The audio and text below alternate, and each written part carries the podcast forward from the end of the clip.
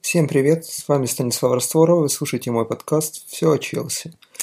Пилотный выпуск был еще в 2012 году, однако после этого я забросил данный подкаст. Сейчас же решил его возродить.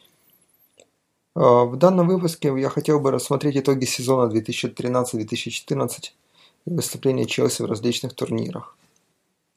А, я бы сказал, что данный сезон был довольно-таки успешным, хоть мы ничего и не выиграли. А, в чемпионате Челси занял третье место, уступив 4 очка Манчестер Сити, 2 очка Ливерпулю.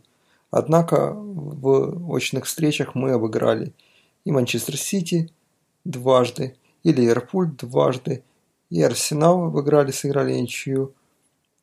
Так что с сильными соперниками Челси выглядел очень убедительно и круто.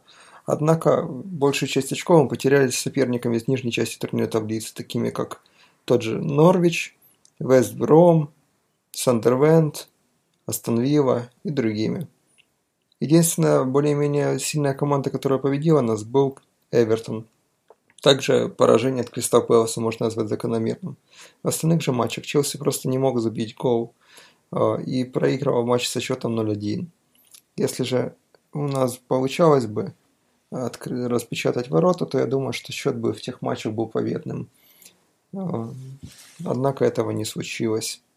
В Лиге чемпионов команда дошла до полуфинала, где вылетела в матче против Атлетика Мадрид. А в Кубке Англии мы вылетели от Манчестер Сити довольно-таки рано. И в Кубке Лиги также было поражение от Сток Сити, кажется. А, думаю, что Джозе Мауриньо сделает выводы из результатов этого сезона, и в следующем году мы увидим более сильную сбалансированную команду, которая будет показывать атакующий футбол – а также показывает хорошие результаты в обороне. Лучшим игроком сезона был признан Эден Азар. Я согласен с этим.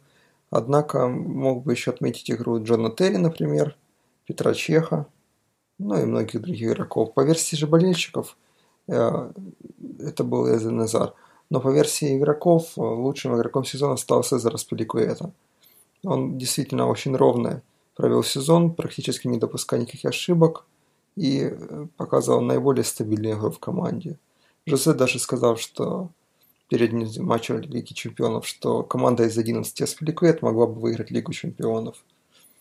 Так что будем надеяться, что такой трудолюбивый игрок останется в нашей команде надолго. Из разочарования сезона можно сказать, что отметить, что практически точно уже Эшли Коу не останется в команде – он покидает Челси, по слухам перейдет в Монако, но это еще не точная информация.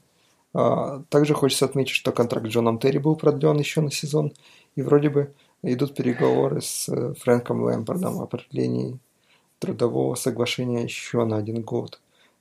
Напомню, что Фрэнку уже 36 лет, исполнится, в, кажется, 20 июня, то есть через месяц. А, однако он еще может поиграть на высоком уровне сезон это точно. Спасибо, что слушали данный подкаст. Я буду стараться выпускать новые выпуски чаще.